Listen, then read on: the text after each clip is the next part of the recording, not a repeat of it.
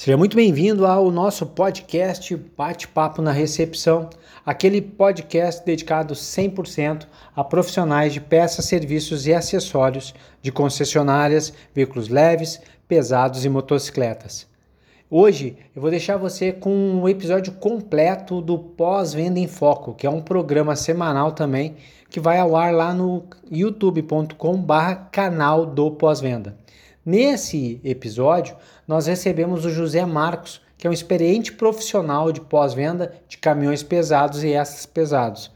Ali a gente vai falar sobre a rotina do pós-venda em concessionárias de veículos pesados e quantos insights bacanas a gente pode ter para implementar dentro do nosso universo de oficinas leves e motocicletas. Afinal de contas, quando a gente está falando em caminhões, nós estamos falando de 100% de disponibilidade de peças, nós estamos falando de contratos de manutenções vendidos já na compra do veículo, revisões flexíveis, estoque de peças alocados lá no cliente. A gente está falando de técnicos disponíveis 24 horas, 7 dias por semana, 365 dias por ano. A gente está falando de gestão de frotas. São muitos insights a gente pode colher desse episódio. Então fique aí com o José Marcos nesse bate-papo muito bacana e a gente se vê no próximo episódio.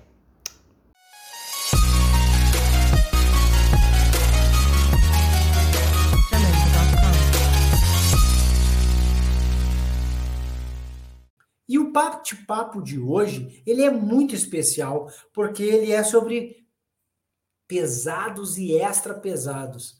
É, nós estamos botando o pezinho lá onde as coisas acontecem de verdade, lá onde o transporte de tudo que nós consumimos, de tudo que nós consumimos, o transporte é realizado nesse nosso Brasilzão através de caminhões. Então, o pós-venda desse setor em específico é muito importante. Nós estamos falando não do pós-venda de caminhões, mas talvez o pós-venda da logística brasileira como um todo. Olha o tamanho da importância disso e como é importante mesmo nós entendermos como funciona. Será que não existem centenas de insights legais para que a gente possa implementar no pós-venda de uma concessionária de automóveis e de motocicletas ou de implementos agrícolas? Eu tenho certeza que terá muita coisa bacana. Então, eu vou trazer aqui para a tela o nosso convidado de hoje. Deixa eu acertar aqui, que o homem está aqui já, ele está lá do outro lado, só me olhando. Deixa eu apertar o botãozinho. Boa noite, seu José Marcos. Seja muito bem-vindo a mais um Pós-Venda em Foco. Tudo bem? Boa noite, grande Olavo Centeno. Tudo bem por aqui? Estamos aqui preparados para contribuir, para aprender também com todos os nossos amigos aí que nos assistem. Esse José Marcos, olha, galera, vocês vão adorar o bate-papo de hoje. José Marcos manja muito, manda muito bem nesse setor. Já me deu várias aulas aí. Vocês sabem, antes de acontecer essas lives, eu pego o convidado e bato um papo com o cara, ver se eu aprendo alguma coisa antes, para não passar vergonha aqui. Então, eu já, ele já me, me deu algumas diretrizes de só, vai por aqui para te não errar, Olavo. E para eu não errar, eu tenho aqui a minha colinha, claro, colinha safada para me ajudar nesse nosso bate-papo. Mas antes de mais nada, eu quero deixar claro uma coisa muito importante. Primeiro, é que tá vendo aqui embaixo, pessoal? Tá passando aqui algumas empresas que apoiam esse espaço aqui. São empresas que fazem com que esse espaço possa existir. A OC Aceleração de Resultados uma empresa 100% dedicada a treinamentos para o pessoal de pós-venda, com foco em atrair clientes, encantar no atendimento e rentabilizar a operação. Temos o grupo RGP com toda a solução de sistemas de lubrificação a granel, sistemas de lubrificação via aéreo, sistema de ar comprimido, sistema de captação de fluidos retirado tanto da transmissão, diferencial, arrefecimento e óleo do motor, e também o devido encaminhamento para isso e também sistemas de carga de veículos elétricos. E a SWK, um pool de produtos, soluções completas para rentabilizar o teu pós-venda. Então, dá essa moral aí e acessa o site desses caras, visita aí a página deles lá no LinkedIn. Olha o que eles têm para te oferecer. Tenho certeza que vocês vão gostar. Esse era o primeiro ponto, o jabá do nosso espaço. E o segundo é você, José Marcos. Muito obrigado de verdade por você ter aceitado participar desse espaço aqui, você dedicar aí um pouco do seu tempo, compartilhar com a gente. Eu sempre procuro trazer aqui profissionais que botam a mão na massa, né, que têm a experiência, mas que tenham algo a mais. E esse algo a mais, ele é essa gentileza de compartilhar com os outros. Quando eles aceitam, eles dão, eles sobem um degrau no mundo, porque eles estão compartilhando. Você é uma pessoa dessa aqui, então muito obrigado por participar, tá bom? Agora. Eu que agradeço o convite, Olavo. Que é isso. Agora vamos, vamos conhecer, né? Vamos conhecer o José. Então, vamos fazer aquela parte que parece que esse programa é de auditório. Vamos botar várias fotos e os amigos do José falando sobre ele. Não, não dá para fazer isso aqui, mas ele vai se apresentar um pouquinho. Conta aí para nós, José, um pouco da tua história. Como é que tu chegou aonde tu chegou? Qual é a tua, qual é a tua relação com pós-venda em veículos pesados? Olavo, é, eu sou baiano de nascimento, cheguei em São Paulo em 2010, tive alguns outros alguns trabalhos iniciais, cheguei em São Paulo ali como bom, o bom retirante com 300 reais e um sonho que era fazer algo de diferente na minha vida, construir uma história diferente. E comecei trabalhando, meu primeiro serviço foi na construção civil, mas depois de algum tempo, eu já na construção civil já fazia faculdade, estudava ali, é, administração de empresas, e até que eu tive a oportunidade de entrar numa concessionária. E é incrível, Lávio, porque no primeiro dia dentro da concessionária, eu olhei assim todo o ambiente assim, e eu falei, eu quero ser aquele cara ali. Aquele cara era consultor técnico. E eu comecei em 2012 como consultor técnico, ou como consultor técnico, não, como trabalhando na concessionária, e aí fui aprendendo a fazer orçamento, aprendendo, vendo as pessoas, como as pessoas lidavam com os clientes, e eu sempre gostei de tratar com pessoas o meu pai é assim, aprendi muito isso com meu pai. Sempre gostei de lidar com pessoas, tratar com pessoas. E aí eu fui, fui aprendendo, aprendendo todo o processo ali em dois, um ano e meio depois, mais precisamente ali no finalzinho de 2013, 2014, eu comecei a minha carreira como consultor técnico. Trabalhei, traba, estou nessa área aí já fazem desde 2014, nós estamos em 2022, já fazem uns oito anos como consultor técnico aí. Também tive um, um, pequeno período aí como controlador de frota numa outra empresa, que é uma outra parte, que é, eu virei cliente dos consultores técnicos. Então, conheci os dois lados da moeda aí. Mas a maior parte do tempo na assistência técnica de caminhões pesados, com participação em grandes marcas do setor pesado nacional. Pô, eu, eu gostei, eu gostei muito do que tu falou aí nesse ponto de ter vivenciado os dois lados. E isso enriquece demais a experiência de um profissional. Uma coisa que não é desmerecedora, mas uma coisa é eu estar como consultor, eu ser um consultor de serviço, consultor técnico, fazer bem a minha função, mas nunca ter estado do outro lado lá, do cara que compra o meu serviço. Quando a gente está do outro lado, vivencia isso do outro lado, poxa, enriquece demais, né, José? Porque tu consegue ver os gaps, as necessidades de melhoria, e aí, ao voltar para a consultoria técnica, eu tenho certeza que a tua, a tua prontidão, a, a tua vivência, a tua, teu olhar para o cliente muda um pouquinho. Ele muda minimamente, mas muda porque a gente esteve do outro lado. Olavo, eu posso te afirmar categoricamente que muda e muito, porque a gente oh. tem noção de, de, de, do, no, do impacto do nosso trabalho com relação ao cliente e o que é que o nosso trabalho significa para pessoas que estão envolvidas dentro do processo. Porque, na verdade, Olavo, nós não mexemos apenas com caminhões Não é isso o nosso trabalho, nós mexemos com sonhos. Com sonhos de muitas pessoas. Por sinal, ontem, Olavo, isso se estende também dentro dos pesados a também a utilitário. Tem muita gente no pesado, Olavo, que, é, que tem, tinha o sonho de virar caminhoneiro, conseguiu ali um financiamento e tal, e tá ali. E quando você está na assistência técnica, você tem que fornecer o melhor para aquele cliente, porque aquilo é o sonho daquele cliente. Aquele caminhãozinho ali pode significar muito o sonho de alguém. É o sonho de alguém. Por sinal, Olavo, ontem eu estava vindo, isso se aplica utilitário também. Foi muito bom ontem, eu estava vindo para casa de transporte por aplicativo, e a, a pessoa que comprou um veículo de, um, de uma determinada loja de veículos aí, ela comprou um, um veículo, o veículo estava, ela comprou um veículo utilitário, o veículo estava, ela comprou com o recurso que tinha, com o recurso escasso que tinha, e comprou o veículo entregue para ela baixando óleo, estava baixando 6 litros de óleo no carro 1.0, estava baixando óleo, estava com a bateria riada e tudo. E ela falou: Poxa, eu acreditei tudo para virar Uber e estou passando por isso. E naquela hora me sensibilizou, sabe?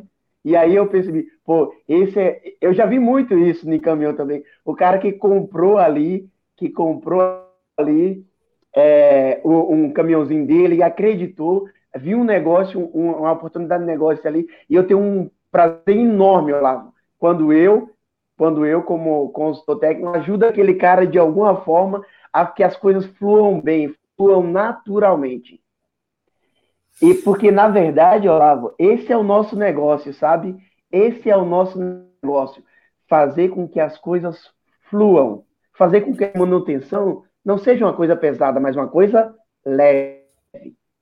E assim, e no final das contas, eu gosto muito de uma frase do, dos caras da eu vou até citar uma companhia aqui que eu não trabalhei, mas eu admiro bastante, o pessoal da Starbucks.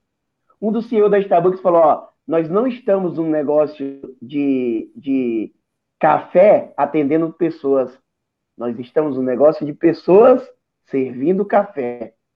Isso dá uma dimensão muito grande, porque o negócio central são as relações, as relações humanas e como a gente trata. E quando você entende o outro lado, quando você entende a perspectiva e o impacto que seu trabalho tem do outro lado, você faz com muito mais carinho. Pessoal, olha aqui, ó. Nesse momento a gente já teve talvez a maior lição que a gente pode ter dessa desse nosso encontro de hoje. Porque a gente começou o assunto batendo um papo ali rapidinho e aí o José falou assim: olha, eu estive dos dois lados. Então, significa que quando a gente fala em empatia, se colocar no lugar do cliente, o José ele realmente esteve no lugar do cliente. Então, não é só mentalmente tentar se colocar no lugar do cliente, ele realmente esteve lá. E isso aumenta a capacidade de se ter empatia. Mas, quando ele falou aqui para nós que no negócio de veículos pesados, utilitários, muitas e muitos clientes ali, eles, eles são empreendedores que adquiriram aquilo e com o trabalho deles vai ser paga a parcela daquele veículo, mais a manutenção e todos os consumos mensais e o que sobrar é que ele vai poder pagar, botar comida na casa dele e fazer acontecer. Quando a gente olha para isso, a gente vê o tamanho da importância que o profissional tem no atendimento, da importância disso. Porque nós não estamos atendendo é, uma, uma, uma empresa gigantesca de logística com 400 unidades por aí afora. Não, a gente atende esses e também atende aquele cara que comprou, tinha o sonho, como o José Marcos falou aqui, o sonho de ter o seu veículo, seu caminhão, e ele, esse caminhão é a ferramenta de trabalho dele, é o sonho, ferramenta de trabalho, caminhão é a casa de muitos por muito tempo, porque fica na estrada. Olha que loucura! Sonho, ferramenta de trabalho, a casa dele por muito tempo, e a gente está ali para atender. É, é uma. Bom, para mim já valeu demais. Só esse pedaço aqui já valeu demais. Ô Zé, deixa eu te perguntar uma coisa. Qual que, que é o ou os, né? Quais são os maiores desafios ali para o profissional do pós-venda de veículos pesados, no teu entendimento? Olha, Lavo, eu vou falar agora até do, do, do, dos processos como um todo, sabe?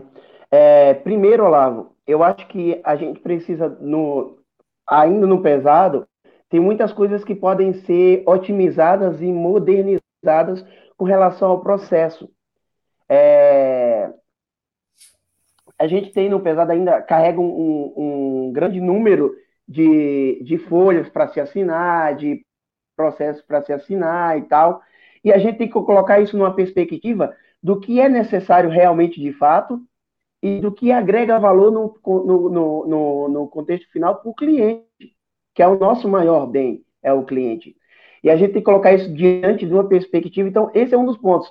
E até vou citar um exemplo aqui de um processo, não especificamente do pesado, mas um, para a gente entender aqui o que, um, o que os processos têm impacto também no contexto final do atendimento e até na, na vida da empresa. É, um dia eu estava assistindo uma das, das entrevistas do Jô e o cara falou sobre um rapaz do um rapaz que ele chegou na, na portaria de uma grande empresa e no início da, do, do processo ele tinha que assinar, tinha que, tinha que entrar lá na empresa, deixou o carro em tal lugar, e ele subiu para a mesa da, da diretoria.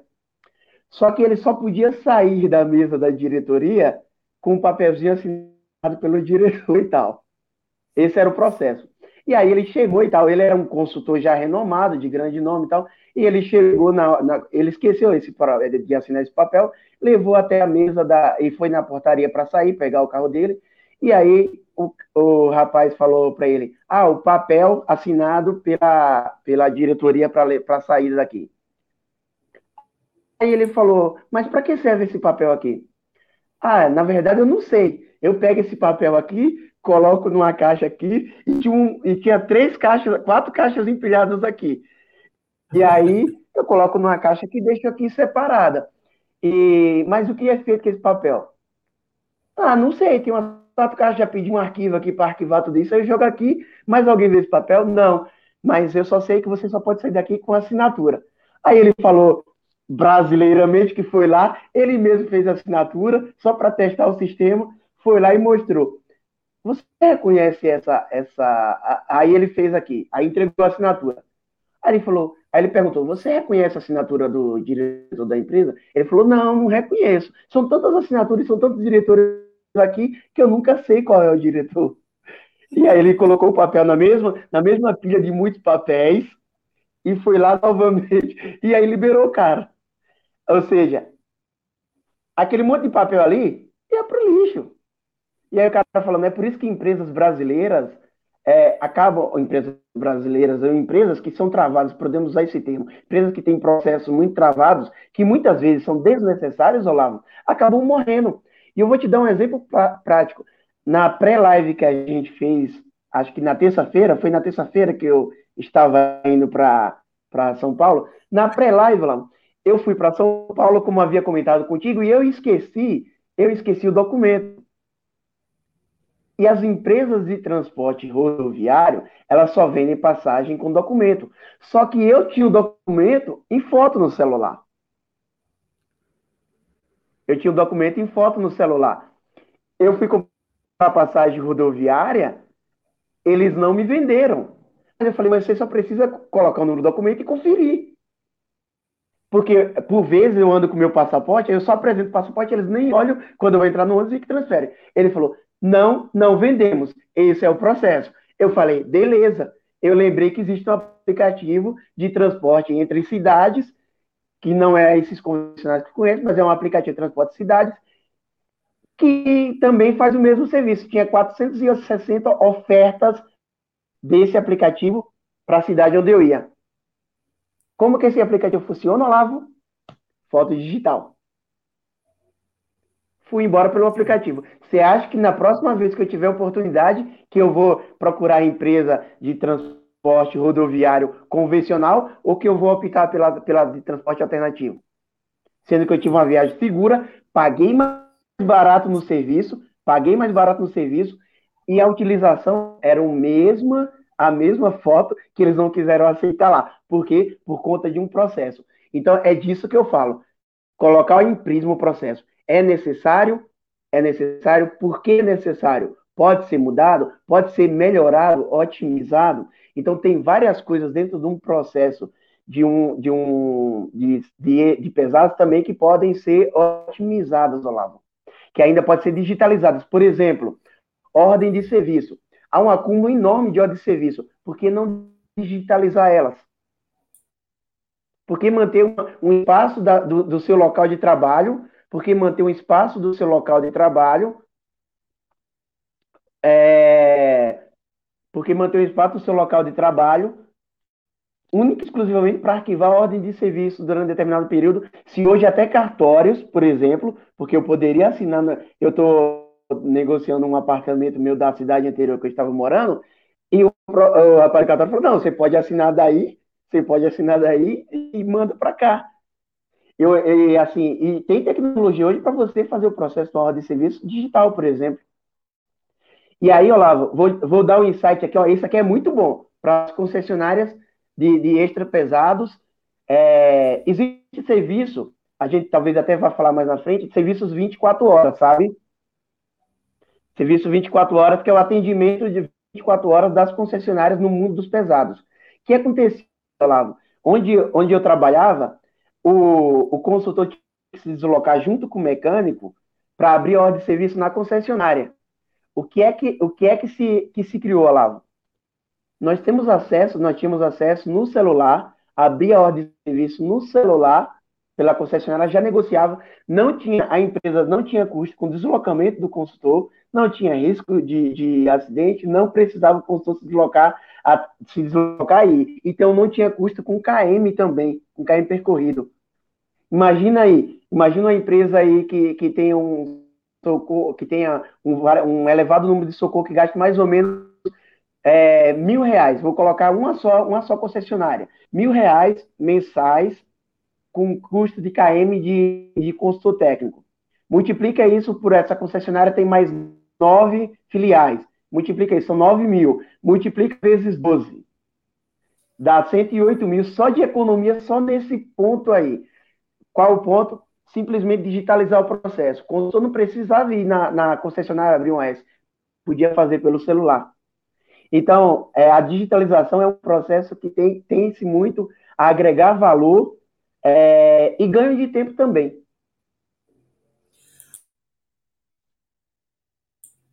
Então, apertei o botão errado aqui. Olha só que interessante. Tu está trazendo uma, uma informação de que um, um desafio que tem lá é exatamente olhar para os processos e se perguntar: eles ainda são válidos? eles agregam valor para o cliente, para os colaboradores e, por consequência, para a empresa? Pô, quando a gente se pergunta, e olha só, pessoal, como é importante até a maneira como o José trouxe para nós. Não é simplesmente é, é, indagar sobre tudo por indagar. Não foi isso que ele disse. Ele trouxe uma coisa muito mais rica. É olhar para o processo e se perguntar: ele ainda é válido? a maneira como ele é feita não pode ser melhorada, muitas vezes, claro, quando a gente vai olhar para o processo, entende que ele não faz mais sentido nem existir, e aí ele deixa de, de existir. Mas ele pode ser melhorado. O processo da abertura de ordem de serviço pode ser feito só no papelzinho, como já foi por muitos anos, pode ser feito no papel para depois ser transferido tudo no dedinho para o computador. Estamos fazendo isso até hoje e pode ser feito direto pelo tablet na hora lá, pelo celular, presencial e à distância agora. Então, você vê que o processo abrir uma ordem de serviço, ele continuou, ele faz sentido existir. Porém, ele veio se aperfeiçoando para reduzir custo, tempo e entregar qualidade. Quando o José fala isso, do pesado, eu não tenho como não pensar do meu lado aqui, nossa, mas é igualzinho aqui nos leves, porque concessionárias de veículos é a mesma coisa, é um trabalho, tem muitas coisas que a gente faz só por fazer. A história do cortar a cabeça e o rabo do peixe para fritar, porque até três gerações é feita assim. Aí quando vai lá e pergunta para a vovozinha por que, que ela fazia isso, ela responde: Olha, na minha época a frigideira era pequena, eu tinha que cortar metade do peixe e botar fora, ficava só com a parte do meio dele. Hoje não tem mais por que ser assim. Então, olha que incrível isso aí que ele está trazendo. Um desafio é digitalizar o pós-venda. Digitalizar o pós-venda. O desafio é olhar para os processos e se perguntar: eles agregam valor? E se você está se perguntando aí, mas, Olavo, adorei essa dica que o José trouxe. Adorei.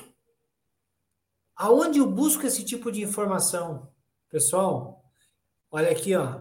Metodologia Lean. L-E-A-N. Metodologia Lean.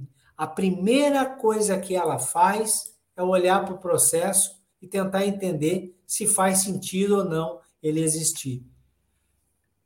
Leia sobre isso e eu tenho certeza que você vai enriquecer muito aí a sua cabeça. Ô José, olha só, a galera escreveu algumas coisas aqui, ó. O, o César Augusto Delfino falou o seguinte, ó, menor tempo de parada de um veículo, equipamento, com um custo justo, ele é essencial. Pô, ele ele já andou, porque ele falou aqui, ele já teve no universo de pesados e ele sabe o quanto custa a hora do caminhão parado, ali fazendo, mesmo que seja uma manutenção. Então, ele já trouxe esse ponto aqui, que nós logo, logo vamos entrar ali, e eu tenho certeza que é importante. E o César Augusto, os Augustos hoje, eles estão com tudo aqui na nossa live. O César Augusto trouxe o seguinte, ó, que a gente tem sim que ser criador de solução e jamais problema, que faz alusão às tuas falas no início aqui, Zé. Ele falando até que ele já recebeu muitas vezes onde trabalhou é, grandes feedbacks bacanas do atendimento, mas os clientes reclamando do processo, da quantidade de papel para assinar. Então, assim, ó, o consultor me atendeu muito bem, educado, solícito, dedicado, ele entendeu as minhas necessidades, ele, ele não me prometeu nada que ele não pôde cumprir, mas nossa, eu tive que passar por tantas etapas, então é, uma, é um caso. E outro que ele botou aqui, ó, existem lugares em que vender é o maior problema e outros em que formalizar é que é o verdadeiro problema. E aí eu adorei isso aqui, porque isso faz vem vem vem de encontro ao que tu estava colocando aí, da importância de processos, e eu bato muito nessa tecla. Eu sempre falo assim: quão difícil é ser teu cliente? Eu sempre pergunto para todo mundo, cara, quanto difícil é ser cliente na tua empresa? E a maioria das pessoas me fala assim: não, aqui ser meu cliente é fácil, é só vir aqui que eu atendo. E aí eu faço uma simulaçãozinha eu tento ligar, eu tento abrir, fazer um, um agendamento nove horas da noite, eu tento chegar na concessionária e ver se alguém me atende. E aí, claro, vai acontecendo os probleminhas e eu digo para a pessoa: pô, não está sendo fácil ser teu cliente. Então, realmente, olhar para o processo, como o José falou, é fundamental para deixar fácil. No mundo moderno, aí todo mundo fala o seguinte, ó, customer experience, né? a experiência do cliente, a jornada do cliente. O que o José Marcos trouxe para nós é exatamente isso. Cara, faz processos simples, enxutos, o cliente não perde tempo, não perdendo tempo, como o César Augusto Delfino colocou agora, pensando no tempo parado, já disponibilizei até técnico da minha equipe na garagem do cliente frotista. Ah, e o José Marcos vai falar sobre isso daqui a pouco tudo para economizar tempo. E no setor de pesados, tempo é dinheiro. Mas o Marcos aqui trouxe também que motorista de Uber não é veículo pesado. O veículo dele parado não é perda de, não é dinheiro que não está ganhando. Nós temos que olhar para isso aí também. Ô, José, fica tranquilo que a tua vida vai ficar mais difícil agora. Não vai ficar só essas perguntas fáceis aí, não. Deixa, é, deixa eu te perguntar aqui, ó. O que, que é mais difícil no setor? Atrair novos clientes? Encantar ele quando ele está na nossa empresa? Ou rentabilizar cada visita que ele faz? Olavo, essa, essa é uma pergunta, essa é uma pergunta ó, excelente. Assim, encantar, Olavo, encantar, e eu te falo porque eu gosto muito de puxar responsabilidade, sabe? Eu gosto de puxar responsabilidade de. Eu, eu, como, eu, como eu sei que como funciona o processo, por causa da, da, da experiência de longo tempo no sistema, então eu já sei mais ou menos da, da, das, das falhas que podem ter. Então, assim, atrair, atrair eu não acho que seja, que seja tão complicado assim, porque atrair, atrair, obviamente, demanda o tempo, Olavo, demanda tempo. Eu cheguei, cheguei numa casa, Olavo, é, quando eu, eu saí da, da cidade que eu estava para ir para outra cidade, na casa que a gente estava, é uma casa que, tá, que a gente teve que atrair bastante cliente, sabe? Porque a casa estava na iminência de ser fechada. E, e para atrair, a gente, a gente usa, usa, usou as táticas de atrair ligação, é ligação, é conversa, é, não, pode dar, dar um voto de confiança para a gente, estamos começando o trabalho, vem e tal e tal. Mas rentabilizar também, rentabilizar, porque eu, te fa eu falo, afirmo uma coisa com convicção lá. É, muito, é mais fácil vender quando você conhece bem o seu produto. Você, porque você tem mais possibilidades de venda.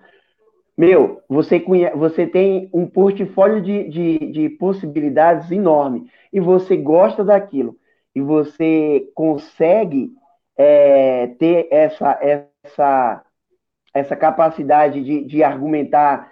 Você faz um treinamento aí com o Olavo Centeno que vai mostrar para você aí as técnicas de venda, de como, de como, de como, de como rentabilizar o negócio, de como, de como vender mais você vai conseguir rentabilizar também. Mas, assim, a injeção do processo, ainda como o nosso amigo comentou lá atrás, essa injeção, encantar o cliente ainda é um pouco, eu acho que é o mais difícil desse termo. Apesar de tua pergunta ser um pouco complexa, ainda eu acho que encantar, porque encantar, Olavo, não depende única e exclusivamente do atendimento, mas do, do fluxo do processo como um todo.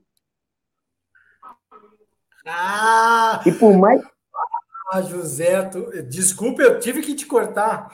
Eu, olha, eu vou pegar só essa parte que tu falou e eu vou fazer um vídeo só com esse pedacinho e vou botar até no, aqui na, na entrada do meu prédio aqui. Não, exatamente. Atrair tem processos para isso. Rentabilizar, dominando o, que, o nosso portfólio de produtos, acreditando e tendo técnica, vai, vai bem. Agora, encantar é uma coisa coletiva. Encantar, pessoal. Adorei o José trouxe, porque assim, encantar não é papel de uma pessoa. Encantar é coletivo. Adorei, José. olha. Olá, eu, te eu tenho detalhes. Eu tenho de... é, é, e sobre isso de, de, da fase do encantamento, é incrível, cara. Porque assim, ó, se o meu trabalho funcionou mas eu tenho um, um, monte de processo, eu tenho um monte de assinatura e tal, isso pode ser uma, uma, uma, uma situação desgastante para o cliente. E aí, imagina que tem a questão da nota fiscal, sabe? Alguém do administrativo esqueceu de enviar a nota, a nota não chegou, o boleto atrasou, tem juros, o cliente tem que pagar os juros acima, ele pede para desonerar os juros, não desonera os juros. E já, já estressou o cliente, essas duas pontas aqui, entendeu? mesmo que o atendimento aqui na, na, na assistência tenha sido encantador em partes, mas o encantamento não é, não é único exclusivamente da assistência do profissional de pós-venda.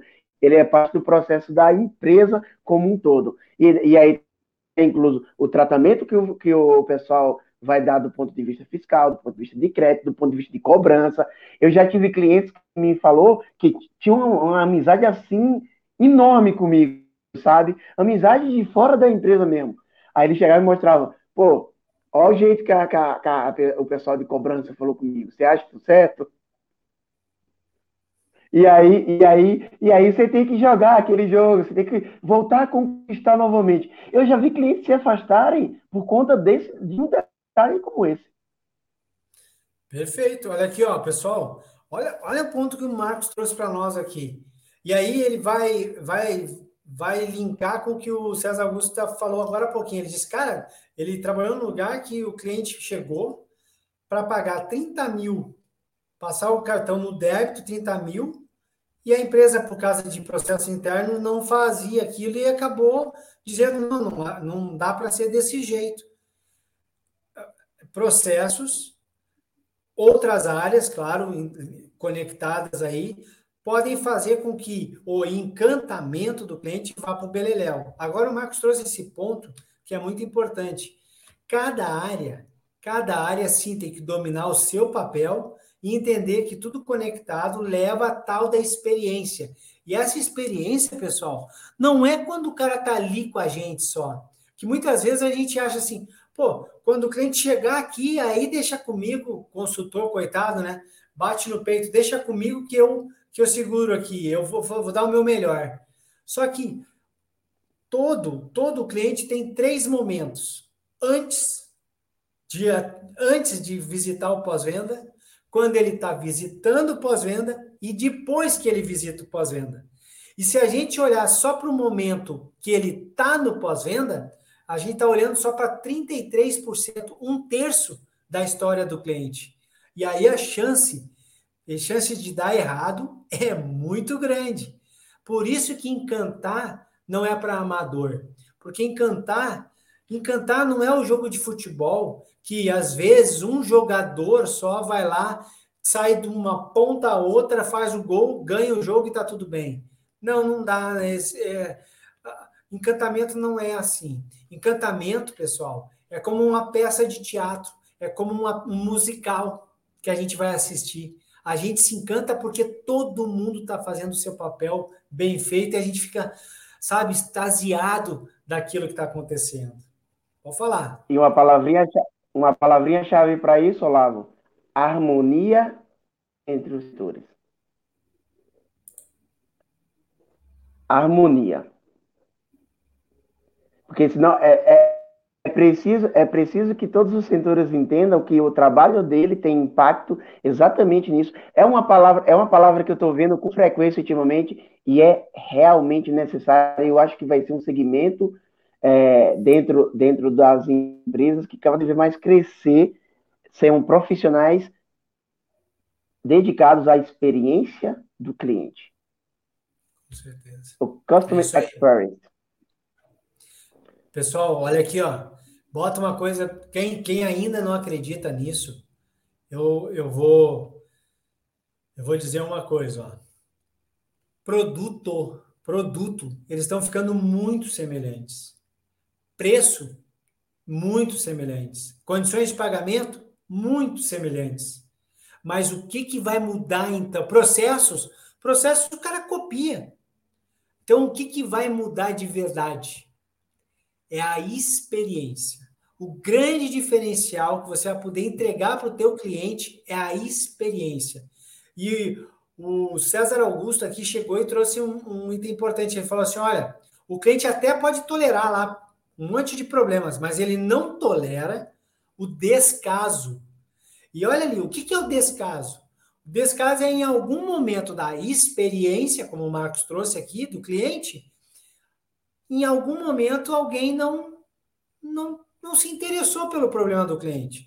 E veja bem, eu posso ter um caminhão, eu posso ter feito agendamento pelo WhatsApp, ter chego e atendido, atendido na hora, o José Marcos ter feito um mega atendimento, o time técnico ter feito um excelente trabalho, a nota fiscal ter saído tudo bonito, tudo, tudo direitinho.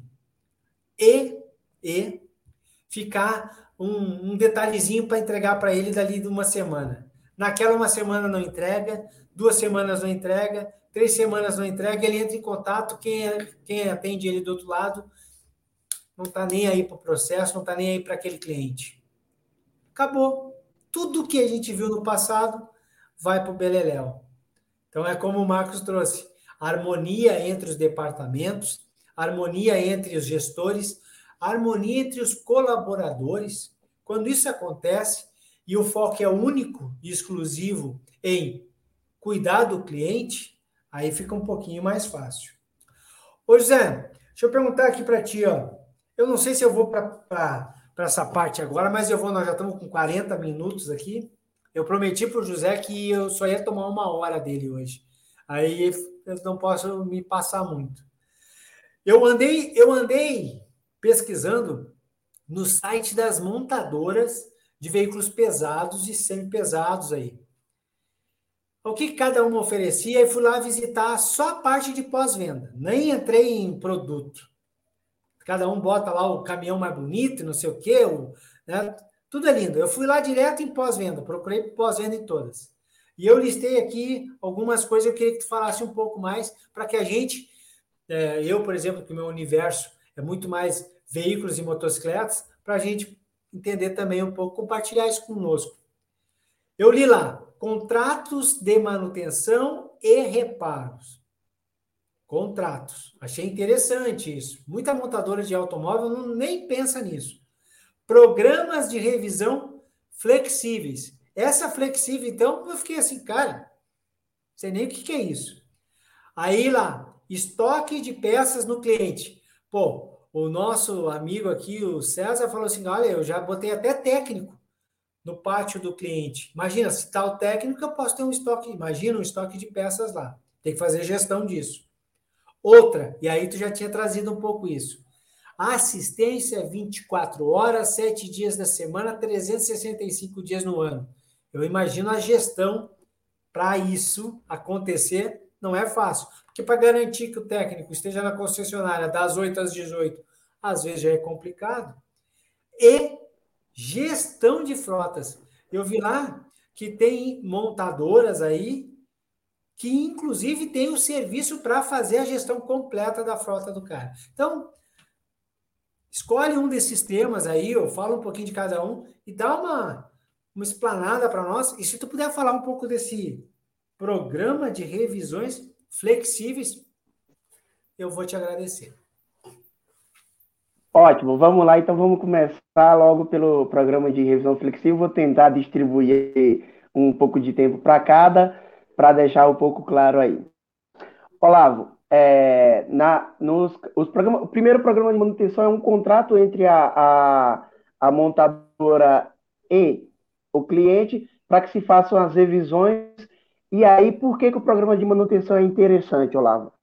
É, as revisões você vai ter que fazer, porque a maioria das montadoras elas concedem um, um ano de garantia. A maioria das montadoras agora são dois anos de garantia.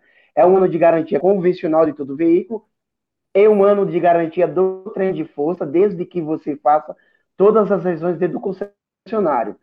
Então, meio que você tem que. Gestão de frota é comigo, Gilberto Silva. Boa, Gilbert. Ah, é, mesmo que mesmo que você tenha, mesmo que você tenha, Olavo, é, é, que executar isso daí. Então, o que, é que acontece? O é, os programas vai ter que fazer, mas qual a vantagem de ter um programa de manutenção? Você tem, em vez de você tomar um, um, um baque de uma revisão que, por exemplo, pode chegar, a última, por exemplo, pode chegar até 7, 8 mil reais, você tem isso diluído e é, e é mais barato porque também é vantajoso para a concessionária receber mensalmente, fica diluído para o cliente durante o período vigente do contrato. Então, em vez de ele pagar tudo de uma vez, ele paga mensalmente. E aí, Olavo, dentro desse programa de manutenção, nós temos duas modalidades. Nós temos várias modalidades dentro do, do programa, mas é, nós temos, assim, separados. Até 2016, 2017, nós temos um modelo de manutenção, Olavo, que chamava modelo periódico. O que é o modelo periódico? Eu sei, periodicamente, quando o meu caminhão vai parar. Ele parava, no passado era 20, 20 é, ou 15 mil, dependendo do eixo, 40, 60, 80, 120, fazia uma completa.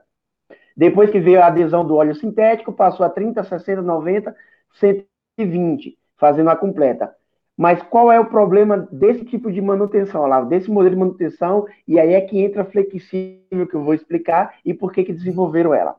Esse modelo de manutenção, Olavo, pegava determinados, determinado segmento de caminhão e vai, esse segmento é 60, é, é 20, 40, 60, 30, 60, 90, a depender do sintético ou mineral, e é isso. Só que ele desconsidera nesse modelo periódico topografia, ele desconsidera estilo de condução do motorista, estilo de condução, tem motorista que faz a troca de marcha melhores, isso é economia de combustível, tem aceleração desaceleração melhor, tem a frenagem, faz o, o uso da frenagem melhor também. Então, ele desconsidera tudo isso. E o que, é que significa isso? Trocando, trazendo, trazendo para o mundo do negócio a questão financeira. Significa que tinha cara parando cedo demais, porque tem cara que tinha uma carga que era pegava um terreno, um, um aclive terreno melhor, não era muito subir, tal, era um, uma carga leve, 6, 7 mil quilos, e tinha um motorista com uma condução excelente também, e estava trocando óleo no mesmo período que um cara que pegava uma Serra das Araras ali, carregado com 35 mil quilos, carregado com 5 mil quilos, e o motorista pisando embaixo para tentar fazer horário. Então, esses dois caras trocavam o óleo no mesmo período. Tá errado, estava completamente, é, tava completamente fora de tempo isso daí. Ainda existe, ainda existe, porque tem, as pessoas ainda, ainda estão presas. O modelo de manutenção flexível não é de todas as montadoras, são algumas montadoras que usam. E, mas o modelo de manutenção flexível, como é que funciona, Olavo? O veículo é composto por diversos módulos. Esses módulos geram informações a todo minuto. Esses módulos enviam, esses módulos enviam as informações para o módulo central, que envia para um, um 4G que tem no teto do caminhão. Esse 4G envia para a fábrica, envia para a fábrica, e, essa, e lá no computador central, um supercomputador dentro da fábrica, faz a leitura de todos esses módulos e indica o que deve ser trocado e quando deve ser trocado. Esse é o plano de manutenção flexível, que está instituído desde 2016 por algumas montadoras. Desde 2016 existe o programa de manutenção flexível. Por quê? É flexível, porque não existe mais uma quilometragem definida, vai de acordo com o desgaste do veículo. Aquele veículo que, que, que, é, que tem 6 mil, carrega uma, um peso de 6 mil quilos, que, tem, que pega uma estrada super mais tranquila e que tem, motorista, que tem um motorista conduzindo bem a sua operação, ele não precisa trocar o óleo do que o mesmo veículo que tem um desgaste que vai com uma carga de 35 mil quilos, que sobe a Serra das Araras e que está com o motorista pisando embaixo ali, ou então com um batateiro, como na região que eu trabalhava, que tinha que fazer horário lá no Ceasa do Rio de Janeiro, e estava sempre, você puxava os dados operacionais e via que ele estava sempre em alta velocidade lá, em alta velocidade, porque ele tem que fazer horário também. Então, obviamente, Olavo, quando a gente está falando de, manutenção, de veículos pesados, quando a gente está falando de aumento de peso, de estilo de condução, a gente está falando de economia de combustível. A gente está falando de economia de combustível, é a coisa mais sensível no segmento de pesados. É dinheiro no bolso do operador. Então, o plano de manutenção flexível, Olavo, usa toda a tecnologia dos módulos, tecnologia 4G, para enviar manutenção, para enviar as informações direto para a fábrica. E aí, qual a vantagem disso também? Consultor vê através de lá. Quando o cara vem para o concessionário, você já sabe através do programa lá, porque já enviou as informações, o que vai trocar, quanto tempo vai demorar e qual vai ser a execução. Então você liga, agenda, porque você sabe, veículo pesado não pode ficar parado, porque tempo é dinheiro no segmento de pesado. Você liga, agenda, fala, ó, tem uma revisão para você fazer daqui a 14 dias vem pro, você gostaria de agendar para qual data dentro desses 14 dias? E aí a gente comunicava ao cliente que dentro de 14 dias ele podia se programar na melhor data para ele, para ele entrar no concessionário, ó, a revisão vai durar 6 horas, 4 horas, 5 horas. A revisão vai ter vai ter vai ter uma regulagem de valores. É melhor você dormir aqui, previamente já se sabia disso. É melhor você dormir para fazer essa regulagem de válvulas. Então, ele já não perdia, às vezes, quando eu comecei lá no passado, lá eu vi ficar dois dias dentro do concessionário para ficar fazendo a revisão. Agora, em quatro horas, o cara saía, insatisfeito. Nossa, é, é impressionante o quanto que nós, de veículos leves, o, o tradicional e motocicleta, podemos aprender com o pós-venda de veículos pesados. A gente falou tanta coisa aí, é, tanta coisa bacana. Esse programa de manutenção flexível, o que num primeiro momento pode soar Pô, mas antes eu já trocava, tinha que trocar, estava ali na lista, eu mandava trocar. Paciência, se estava bom ou não, se era ou não necessário, vai trocar e acabou. Porém, essa, essa sensação de que nós estaríamos perdendo, ela, ela não acontece, é o contrário. Nós estamos ganhando, porque o cliente, sabendo que é feito com base como ele dirige e com base aonde ele anda e que carga ele tem, ele, ele vai entendendo isso, é mais justo. Esse é um ponto. Sendo mais justo, retém o cliente. É um ponto muito importante. Cliente reter cliente no concessionário é fundamental. Aí tu trouxe uma outra, uma outra parte que eu achei incrível. A conectividade. Nós estamos agora falando em veículos, nos carros se conectar e não sei o quê, e aí nós estamos vendo caminhões conectados 4G há anos, mandando informação ali da rotina do funcionamento dele, para que o consultor, olha que coisa só, pessoal, o consultor ter as informações já de antemão e a partir disso ter os argumentos certos. E aí vai para o terceiro ponto. Quando tu diz, olha, eu entro em contato com o cliente, faço agendamento, digo, dou um tempo para ele, apresento é, maneiras, datas para que ele possa aparecer aqui na concessionária para ficar o menor tempo possível aqui e caber dentro do até do deslocamento dele mesmo, das rotas que ele faz. Isso aí já é um trabalho incrível que o pós-venda de caminhões faz, que tem muito, mas muito, muito no mundo de automóveis para ser copiado, pegar esse case de sucesso e levar para lá, porque tem muito ainda no mundo de veículos que se o cliente não vem, a gente não vai até ele. E aí vem o quarto ponto, que ficou nas entrelinhas de tudo isso.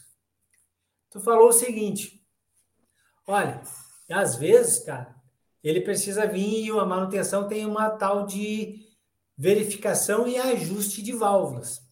E isso, para ser feito, é, precisa do motor temperatura ambiente, não pode estar aquecido, senão o cara não consegue regular com a medida correta.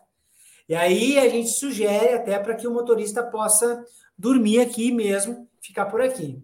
E aí você trouxe um ponto, que, que o universo de automóveis nem passa na cabeça, que é ter ainda muitas concessionárias o espaço para receber, mas não só para receber e ficar sentado tomando um cafezinho ali na consultoria técnica, para receber e acomodar muitas vezes esse cliente. E esse espaço que vai ser oferecido ali e a experiência dele ali também conta demais. Olha que loucura, quanta coisa a gente pode trazer. O Gilberto trouxe aqui, ó, telemetria inteligente de gestão de frota e condutor. Faz análise de todos os KPIs de manutenção e de monitoramento de anomalias para fazer as devidas tratativas, que é aqui o José Marcos trouxe para nós. E aí ele trouxe, ó, eu quero informar a título, né? O setor de veículos leves e pesados são diferentes nas ações de manutenção. O José Marcos está de parabéns, porque ele está nos trazendo né, essas informações, essas explanações. Isso é muito legal, pessoal, porque quando a gente olha esse universo, quando tu vai lá no universo de motocicletas, hoje mais de 80% das motocicletas vendidas no Brasil são motocicletas de baixas cilindradas, utilizadas boa parte dessas para serviço de entrega ticket médio extremamente baixo, tudo tem que ser feito na hora, tudo tem que ser feito, tem que convencer demais o cara, senão ele vai ali na esquina, porque tem um universo gigantesco de peças paralelas para lidar. Então ali tem um entendimento.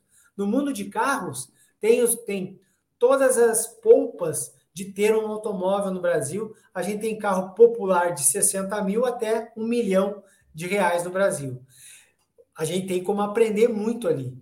E aí, no universo de pesados, de caminhões, a gente tem uma, um outro entendimento. O entendimento do senso de urgência, o entendimento de que não pode ficar parado, o entendimento que cada segundo de quilômetro não rodado é dinheiro que está indo para o ralo. Quando a gente junta esses três e olha o melhor de cada um, tem algo sempre que a gente pode aprender, tem um insight que a gente pode trazer, tem algo que a gente pode, pô, mas se eu, será que eu não posso fazer isso? Será que eu não posso fazer aquilo? E o Zé Marcos e os, os meninos que estão participando aqui conosco estão trazendo coisas muito legais.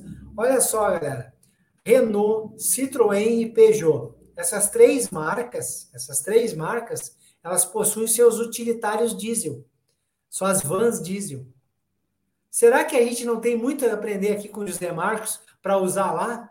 Em vez de atender essa, essa frota circulante tremenda desses veículos, como se fossem automóveis, ali é urgência, é transporte coletivo, é de pessoas. São Paulo anda muito assim, é transporte de criança para a escola, é entrega dentro das cidades que não permite mais caminhões grandes. Essas vanzinhas estão fazendo lá, entregando tudo por aí. Olha o que a gente pode aprender com o José Marcos aqui. E aí vamos para o outro universo. Picape. Sim, a maioria das picapes é para a gente comprar e andar aqui na cidade sem nunca ter posto nada na, na caçamba.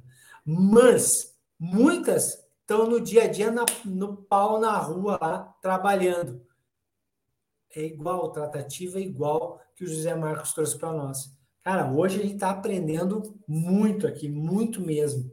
Ô, meu querido José Marcos, tá acabando, tá acabando, tá acabando. Mas deixa eu te perguntar, pandemia, como é que foi o impacto disso no pós-venda? Como é que tu viu isso dentro do, do pós-venda lá, dentro do segmento de caminhões? Olavo, durante a pandemia, eu vou, eu, assim, vou contar a experiência que, que eu tive é, no meu trabalho. Não houve, não houve na, a experiência dentro do, do, do segmento pesado que eu senti, dentro da, da rede que eu trabalhava, não foi de diminuição. Não foi diminuição. No segmento de pesado, pelo contrário. Eu acho que cada. Eu acho que esse pessoal aí, cada, cada é, ficou mais em casa, precisava de mais alimento, se precisa de alimento, quem é que transporta aqui no país?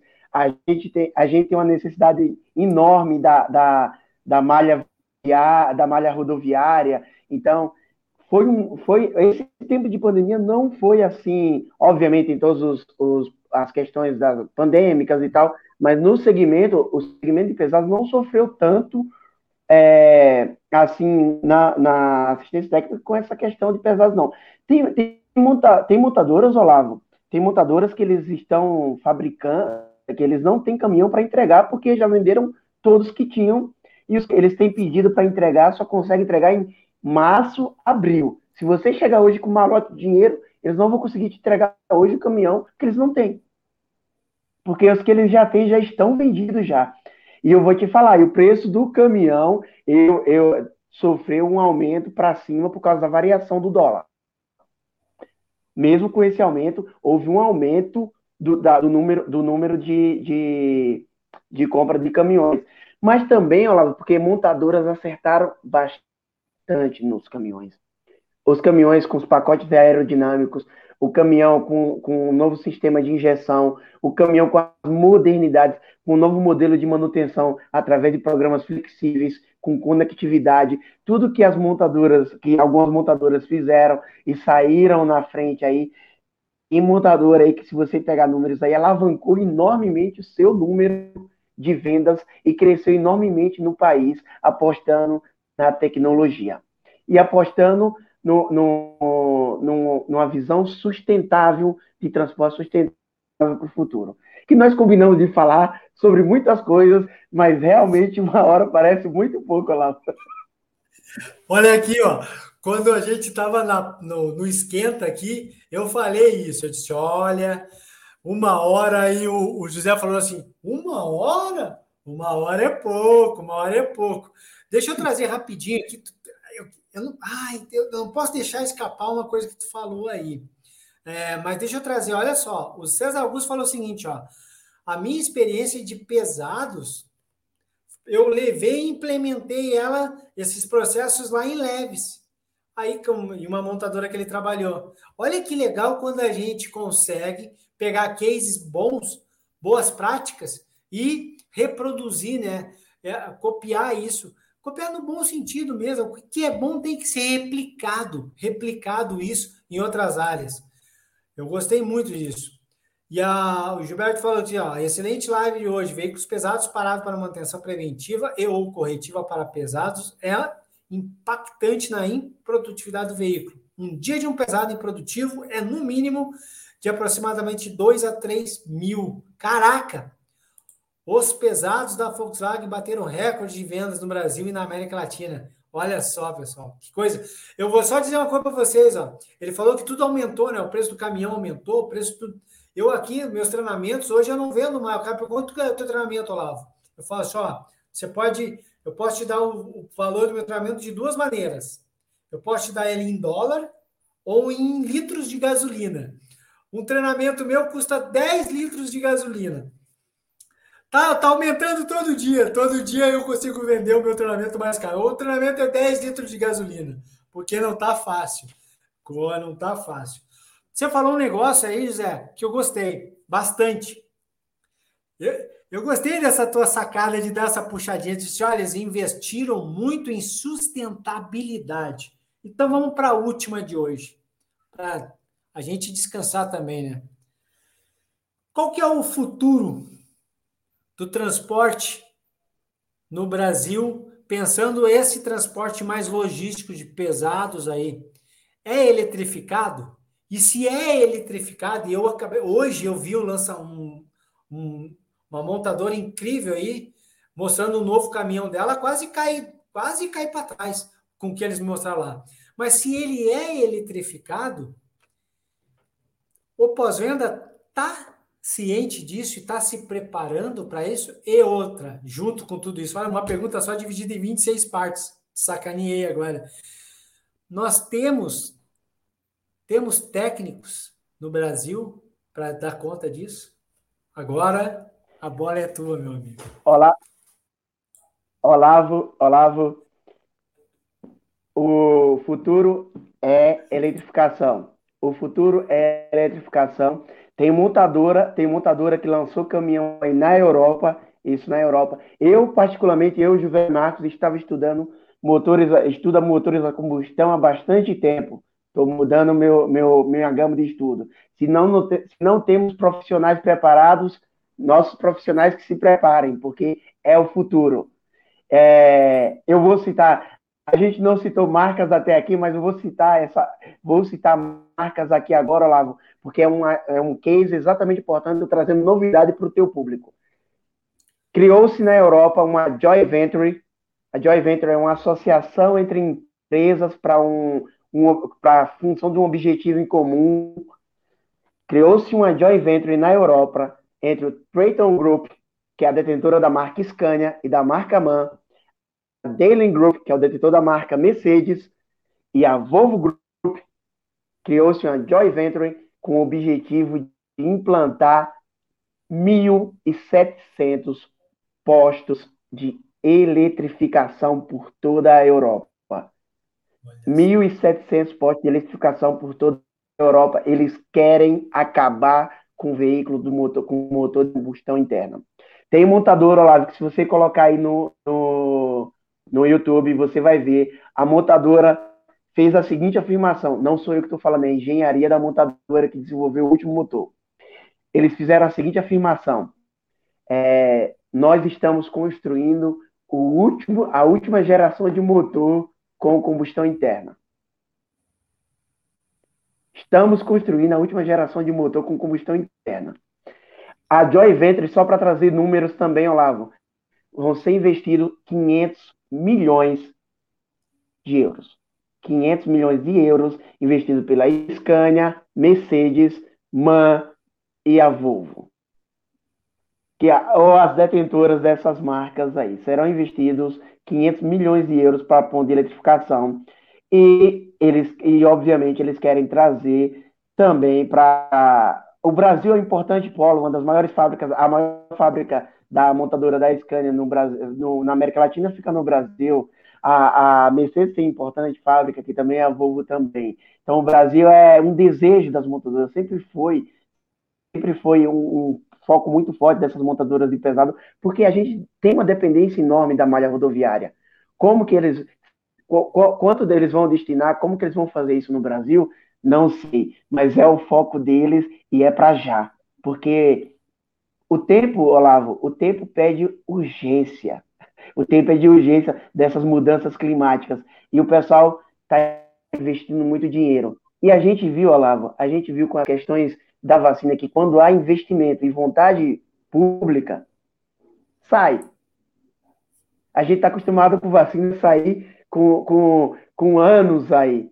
Mas houve investimento, houve, houve dinheiro ali injetado, uma vontade pública de solucionar, de tentar solucionar ou minimizar essa pandemia, injetaram dinheiro e saiu. Então não tem dúvida, essa junção, essa joint venture aí que formou, tá nas matérias aí, quem quiser acessar os links aí e entender mais sobre a joint venture que se formou, elas não não união entre as montadoras, é uma formação com único objetivo, com um objetivo em comum externo, elas não estão se unindo, não estão fazendo nenhuma fusão, não, elas se juntaram para criar 1.700 pontos de eletrificação na Europa com investimento de 500 milhões de euros. Está nas matérias das revistas especializadas aí e falada, falada pelos, pelo Martin Landerson e pelo Christian Levin, presidente de respectivas montadoras, cujo qual, Olavo, eu que saí lá do interior para fechar isso daí, eu que saí lá do interior com 300 reais e um sonho, já tive prazer de de apresentar, fazer uma apresentação exatamente falando sobre processos lá no início de carreira, quando trabalhei em uma das concessionárias para um desses presidentes. Eu muito me orgulho de ter feito isso, de ter apresentado. Na época ele não era presidente de uma dessas montadoras, mas tornou-se presidente. Eu que naquela época tentava falar o inglês, o inglês ruim, e depois ainda tive o prazer também de ir para a Europa e falar o inglês hoje bem fluente. Olha aqui, ó. Aí, Foi mais um sonho realizado. É, cara, primeiro, parabéns, José. Parabéns pela tua postura. E tu tá aqui mostra o quanto diferencial, quanto, quanto profissional você é. Contribuir conosco, o pessoal está adorando a live aqui. Quanto tu está contribuindo conosco também mostra o profissional de altíssimo gabarito. E quando um cara desses vem para nós e diz: Olha aqui, ó, Cara, eu fui atrás, estudei inglês, fiz apresentação em inglês, fui para a Europa, pude é, botar em prática isso e tornar o inglês uma língua fluente. Isso mostra o quanto ele está preocupado em se desenvolver. Um cara que viu motores a combustão, é a, motor a combustão é apaixonante para todo mundo, mas não dá para só ter ele como única solução, porque o amanhã serão motores elétricos enfiados em tudo que é veículo, eixos, Excels 100% elétricos, eu vi nas feiras aí, eixos de caminhões 100% elétricos, achei aquilo incrível, então sim, o futuro é a eletrificação, sem sombra de dúvida, e ó, diferente do que muitas vezes a gente, a gente até tem uma tendência a não acreditar que vai acontecer, e principalmente porque no setor automotivo, as coisas aqui no Brasil sempre acontecem, às vezes, a passos, passos lentos. Tem que entender, pessoal, que aqui no Brasil é sim um mercado gigantesco para caminhões, porque o José falou, aqui não tem trem para nada, não tem navio para nada quase. Nós não usamos quase nada das outras malhas que existem para escoar a produção. A gente sim é muito dependente do transporte terrestre. Então, essas montadoras produzem muito e vão investir aqui no Brasil também. O César falou da infraestrutura, e é verdade, mas é aquilo que o Zé Marcos falou aqui. Quando tem vontade e dinheiro, e o dinheiro às vezes faz nascer a vontade nos órgãos públicos, é, as coisas acontecem, podem ter certeza. Vai acontecer. Ô José, Ó, uma hora e dez. Foi demais. Essa é a primeira live desse ano com convidado. Eu eu estou muito feliz. É prova que eu acertei demais, mas demais mesmo, em fazer essa live contigo. Obrigado mesmo, cara, por ter participado. Obrigado a todo mundo que, que teve aqui conosco hoje e participou, mas os que ficaram assistindo, obrigado também. Para os que vão assistir na frente, demais. Compartilhem com as pessoas que trabalham com vocês. A gente está sempre aqui. Tem sempre coisas novas acontecendo aqui. Querem participar? Querem estar tá aqui comigo batendo esse papo? Manda uma mensagenzinha aí depois nas minhas redes sociais. Vem junto. E você, José Marcos, todos que passam aqui, dedicam um tempo, eu digo, eu sempre digo isso. A partir de agora, agora eu tenho uma dívida de gratidão contigo. E a partir de agora, conte 100%, sempre que precisar do amigo aqui. Eu vou sempre estar disponível para o que for necessário contigo. Obrigado mesmo aí pela tua participação. Eu acho que hoje eu aprendi muito. Eu hoje aprendi demais, hein? O setor de veículos pesados. Foi muito legal poder ter, ter vivenciado um pouco o quanto esse setor, o quanto pós-venda de pesados está na frente, está evoluído, o quanto o pessoal aí está preocupado com o cliente e com o business. Isso é muito legal mesmo. Valeu mesmo, viu, cara? Eu que agradeço, Olavo, pelo convite. É isso aí, pessoal. Olha aqui, ó, grande dica do José Marcos. Conhecimento. Conheça o seu produto, conheça os seus serviços, conheça a si mesmo, conheça o seu cliente. Quando você tiver esse conhecimento, estude técnicas, técnicas de apresentação e argumentação, técnicas de contorno de objeção, técnicas de atendimento e de às vezes de conflito que acontece. Estude isso, perfil de cliente e com certeza sucesso baterá a sua porta sempre.